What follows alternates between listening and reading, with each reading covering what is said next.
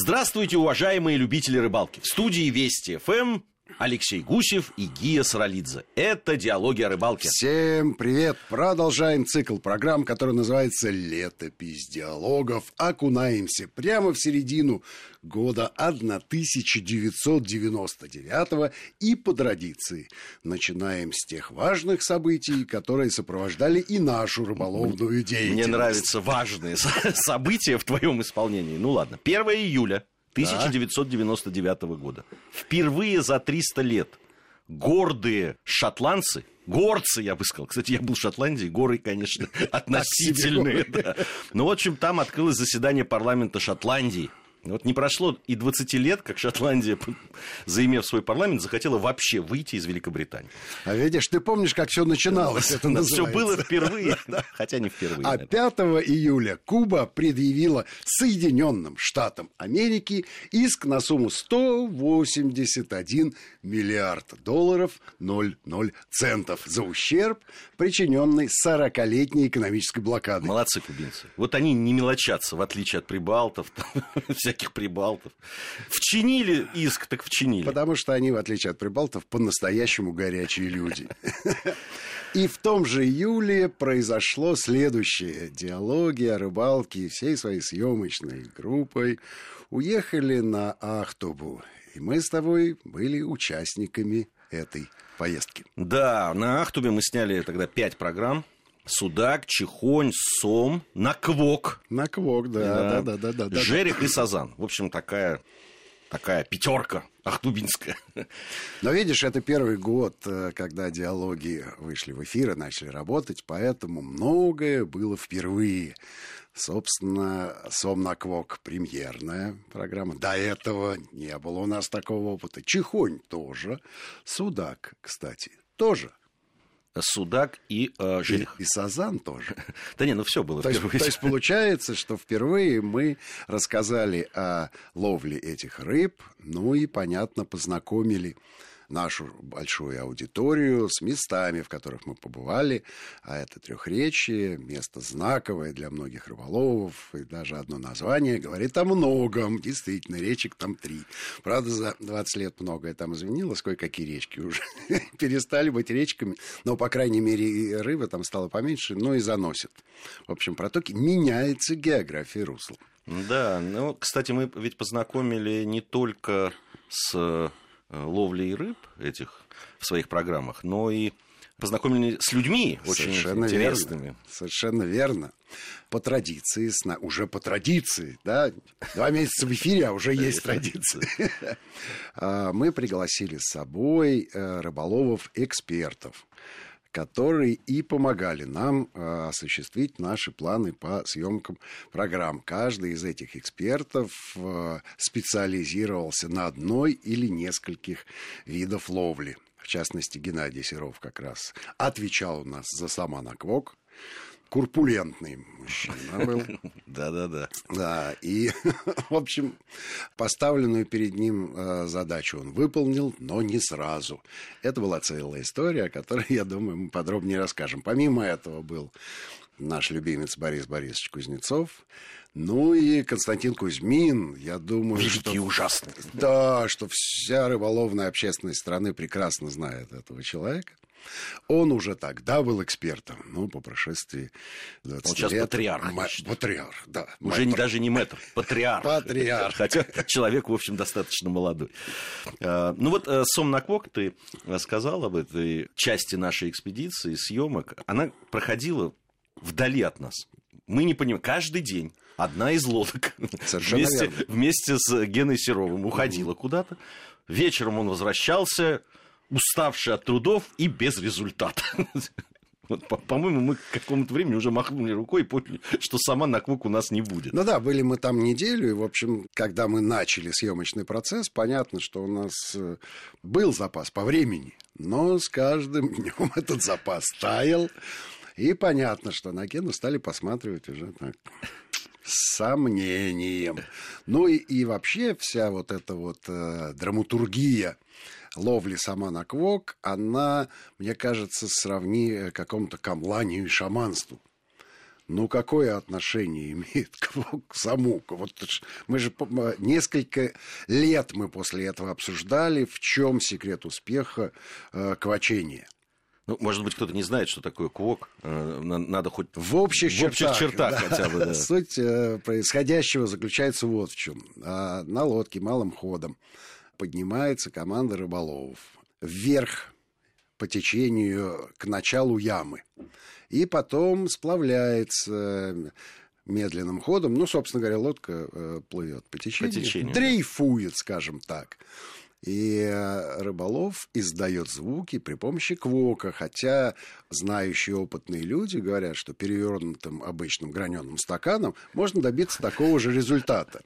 А это вот такая специально вырезанная, специальными а, мастерами. Да, да, есть палочки вырезанные, которые делаются из тополя, из липы, а есть э, металлические. Говорят, что пластмассовые совершенно не работают.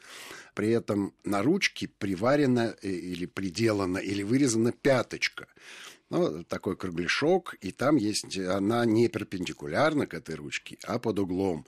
И вот этот угол атаки крайне важен. Говорят, что он даже индивидуально подбирается. Уж не помню, какой угол атаки был у Гены, но атаковал он несколько дней ну, этого сама. Ты знаешь, это смешная история, потому что вот этот звук, да, глук, глук, который издает, у меня мой маленький сын, когда сидел в ванной и брал в руки какую-нибудь игрушку, там, или стаканчик, он готов готовится. Он, он, готовится, готовится стать, стать рыболовом и именно специалистом по квоку. Потому что у него отлично получается этот звук. Лук-лук. Ну и понятно, что э, жили мы на э, катере Тимофей, там несколько кают, в общем, для проживания там 10-12 человек было вполне себе комфортабельно, была кают-компания, и обсуждали все события, которые за день произошли, в том числе разговаривали и про кок, про природу, этого удивительного способа лова. А самая главная мысль, которая нас занимала, кто это придумал и каким образом, откуда это появилось. И мы так и не нашли этому ни, никакого объяснения. Совершенно, совершенно непонятно. Ну, когда... Откуда Гена Серов появился? Мы Не, ну э, разные способы лова, в общем, они объяснимы. Да? Да, ты, ты понимаешь, да, это, да. это происходит потому-то, потому Каким-то образом это могло произойти естественным а... путем. Квок, он естественным путем произойти не мог. А ты помнишь, мы спрашивали у наших это теологов... инопланетяне подарили. С научной точки пытались ну... подойти. Каких только версий не было. Э, и все они были далеки от... А, да, главное, что мнение было не одно, и убедительных не было. Но и в итоге Гена завалил сама, по-моему, килограммов на 8. Ну, да. 9, может быть. Да, да. да, и это, в общем, была победа. То есть он ушел от нулей, гордый сидел в последний день перед отъездом на катере Тимофей, а вот когда он оказался в студии, тут гордость ему отказала. Мы уже рассказывали в одной из наших программ, что а, самое сложное съемочное действие заключалось в том, что кто-то из экспертов программы оказывался на Шаболовке в телевизионной студии и, глядя прямо в камеру, рассказывал о том, какой чем, он молодец и, и чем он, он занимался. И чем он занимался. Вот бедный Ген. Как его было жалко, когда, когда он записывал. А главное, никто другой не мог рассказать, потому что Гена единственный занимался самым накок. Ну, тебе и карты в руки, и слова в рот. Не мог он их выдавить. Да. Не мог. Ну, надо сказать, в его шкуре многие побывали. Но... Это да. Это да. Ну, надо честно сказать, что, конечно, тот результат, который был достигнут при ловле на квок, в общем, э, считается, что ловля на квок это ловля крупного сама. Да. При всем уважении к тому 9-килограммовому гиганту, все-таки назвать это трофеем, ну, как-то язык не поворачивается. Но программа состоялась, поэтому... Но надо еще сказать, что, безусловно, и у телевизионной съемочной группы, а не только у Рыбаков, есть свои ожидания когда ты планируешь экспедицию, планируешь рыбалку, ты думаешь, ну, сом от 15 может зачет пойти. Это а, мелочь на 6-8 килограмм. Да на, не нужно нам такого. Ну, ладно, а, оставим для, раскач... для разминочки, а будем охотиться на крупного. А в этой экспедиции сом был пойман один. Ну, на самом деле, лишний раз э, природа щелкнула нас э, по носу и а, предложила фильтровать базар, когда ты рассказываешь, хочешь насмешить Бога, расскажи ему о своих планах. Но, с другой стороны, другой эксперт, Костя Кузьмин, вот он периодически щелкал природу по носу, потому Но, что добивался да. результата гарантированно. Это да. И делал это просто невероятно красиво и изысканно, я бы сказал. Я принимал участие в одной из съемок с, как раз с Костей. Он помогал. Угу. Нам нужно было снять сюжет про судака да. ловлю на мертвую рыбку. Ну, или на живую, неважно, там уже как получится.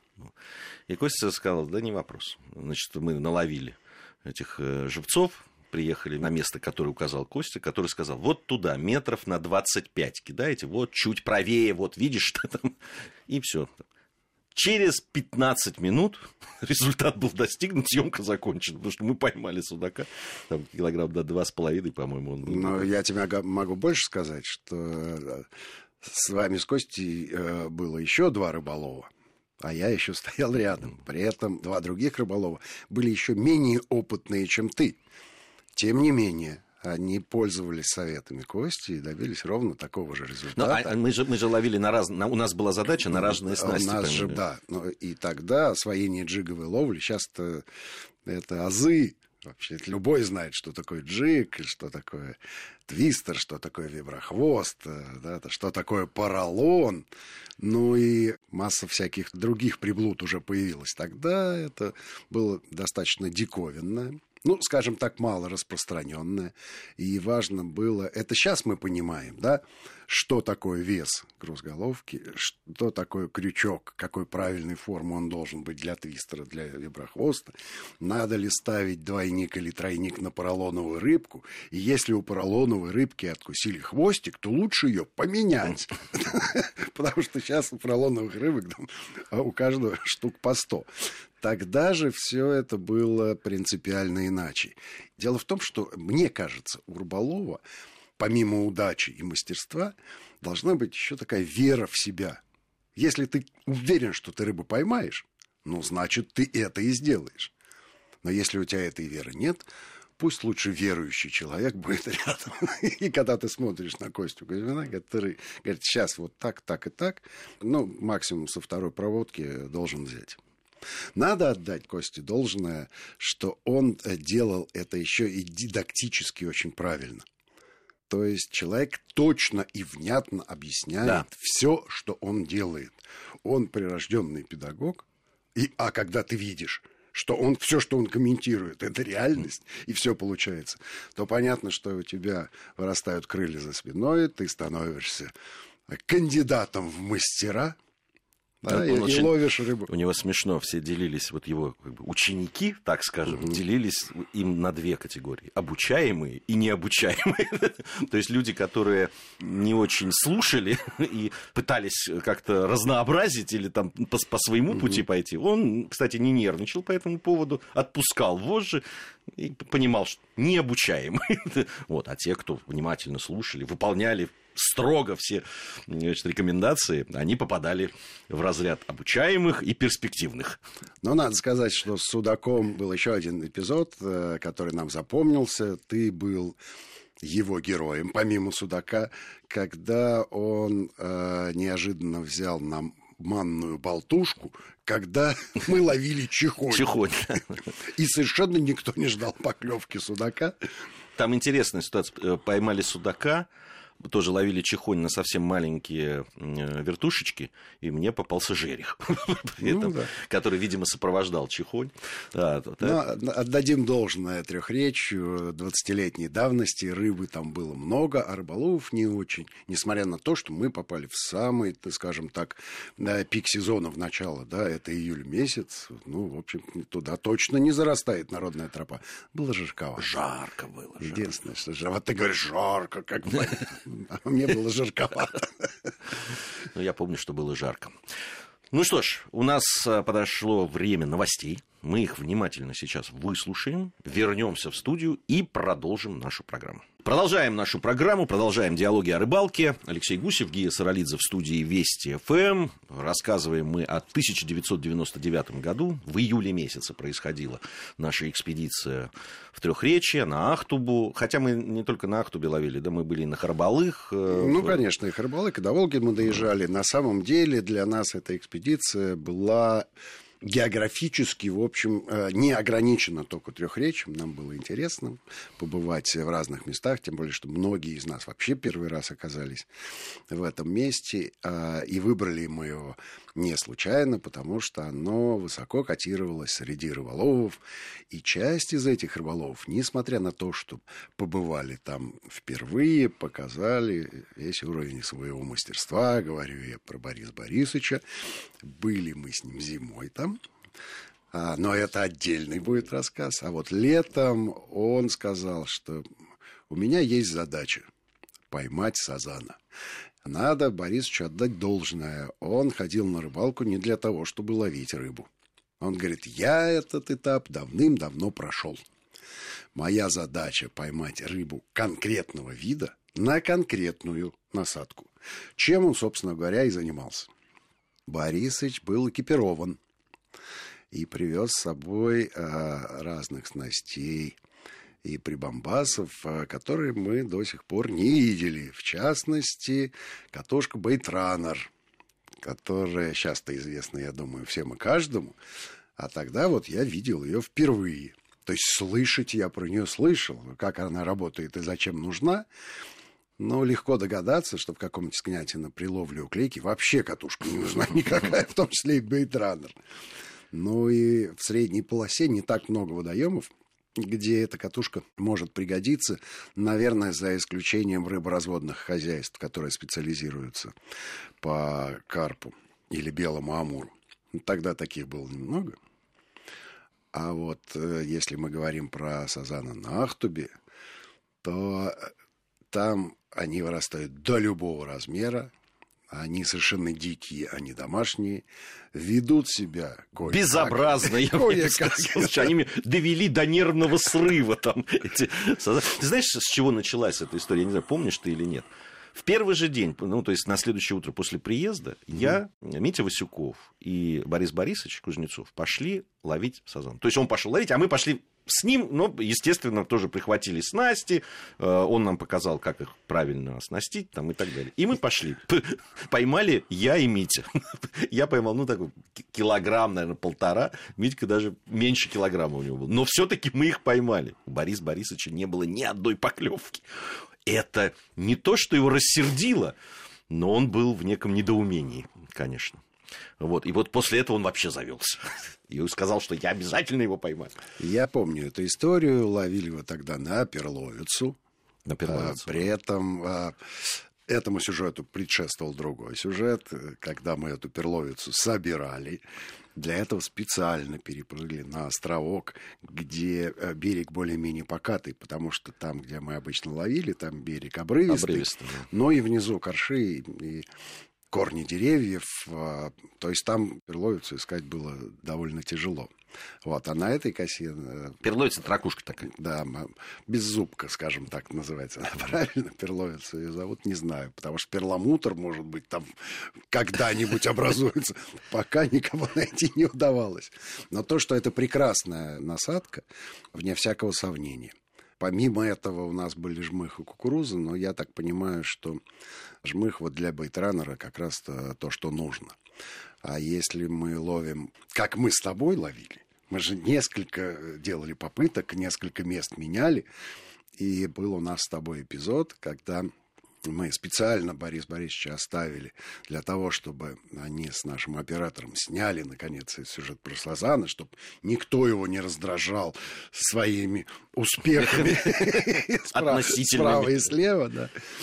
И вот я помню, тогда мы сидели вот в месте, где была достаточно серьезная яма, и вся она была абсолютно завалена деревьями, корнями этих деревьев.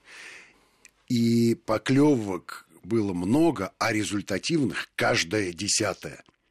и у тебя было желание выбросить удочку и перестать рыбачить, потому что никаких нервов не Ну, хватало. просто обрыв. Ну, поклевка, Да. ты там метров 3-4 его тянешь, уже чувствуешь, обрыв. Обрыв, обрыв, да невозможно просто. Но я помню, что вечером мы обсуждали достаточно активно умственные способности Сазана, который, понимая, что Георгий Тамазович приехал его уязвить, ни в коем случае не дает ему этого сделать. И после того, как он чувствует сопротивление, находит специально либо сучья подводные, либо корни, заматывает леску, легко сходит и потом плавничками машет тому, кто остался на берегу.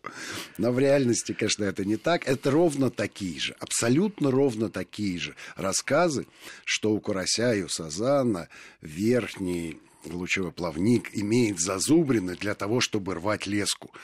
Как мудра и предусмотрительна природа, которая несколько миллионов лет назад снабдила Сазана вот таким оружием против будущих рыболовов. Вот ты смеешься, я читал художественный рассказ. Не, ну художественный, художественный- рассказ и я могу Да, написать. где, где там Сазан не просто а он специально выпрыгивал для этого, наматывал и перерезал легко. Ну, так что в художественной литературе нашло отражение Ну, это- да, этот да. миф. Ну что, Чихони Жерех у нас э, были. Чихоня Жерих опять связан у нас с Костей Кузьминым. Это была замечательная история. Он познакомил нас не только с э, особенностями ловли жереха и чихони, потому что это происходит на, на течении, на струе, и надо точно знать место. Ну, кстати, и чихони жереха видно. А еще он познакомил меня тогда с деванами. Получилось так, что вся остальная съемочная группа уехала, а мы с Костей и с оператором поехали отдельно и за полдня сняли программу, которую собирались. Особые слова благодарности хочу сказать в адрес нашего оператора «Земля ему». Пухом, Жене Макееву. Пять программ, которые были сняты в разных местах. При этом у нас было несколько групп съемочных, а оператор один. Был один, да. Как он все успел отснять, при этом отснять свои любимые видосы, вставать раньше всех, позже всех ложиться, и при этом быть абсолютно таким добрым, внимательным, радушным человеком. Кстати, он родом сам из Волгограда, для него это места... И вот эта вот жара, которая нас иногда раздражала, для него это абсолютно комфортная погода, в которой он чувствовал себя замечательно. Отдадим должное этому человеку. Да, во многом эти программы, конечно, состоялись благодаря его э, Да. мастерству. Да. Сейчас представить себе, снять за неделю пять программ 26 минут. При этом не было ни GoPro, ни коптеров, ни... ка- У него была одна На камера. Батакам, 14 килограммов весом, если э, вместе с батареей. Удивительно, он... А штатив же еще? Да, еще и штатив. Он же не был там богатырского телосложения, нет. но при этом вот с этой огромной тяжелой камерой он умудрялся с рук снимать, где не шелохнется картинка. Это было потрясающе. Большое спасибо ему. Молодец, Светлая ему память. да. Ну что ж, э, подошла к концу наша программа сегодняшняя, но не диалоги о рыбалке. Рыбалка, она вечна. Алексей Гусев и Гия Саралидзе были в студии Вести ФМ. Я надеюсь, совсем скоро мы вновь встретимся. И увидимся на телеканале «Диалоги о рыбалке». Все будет клево.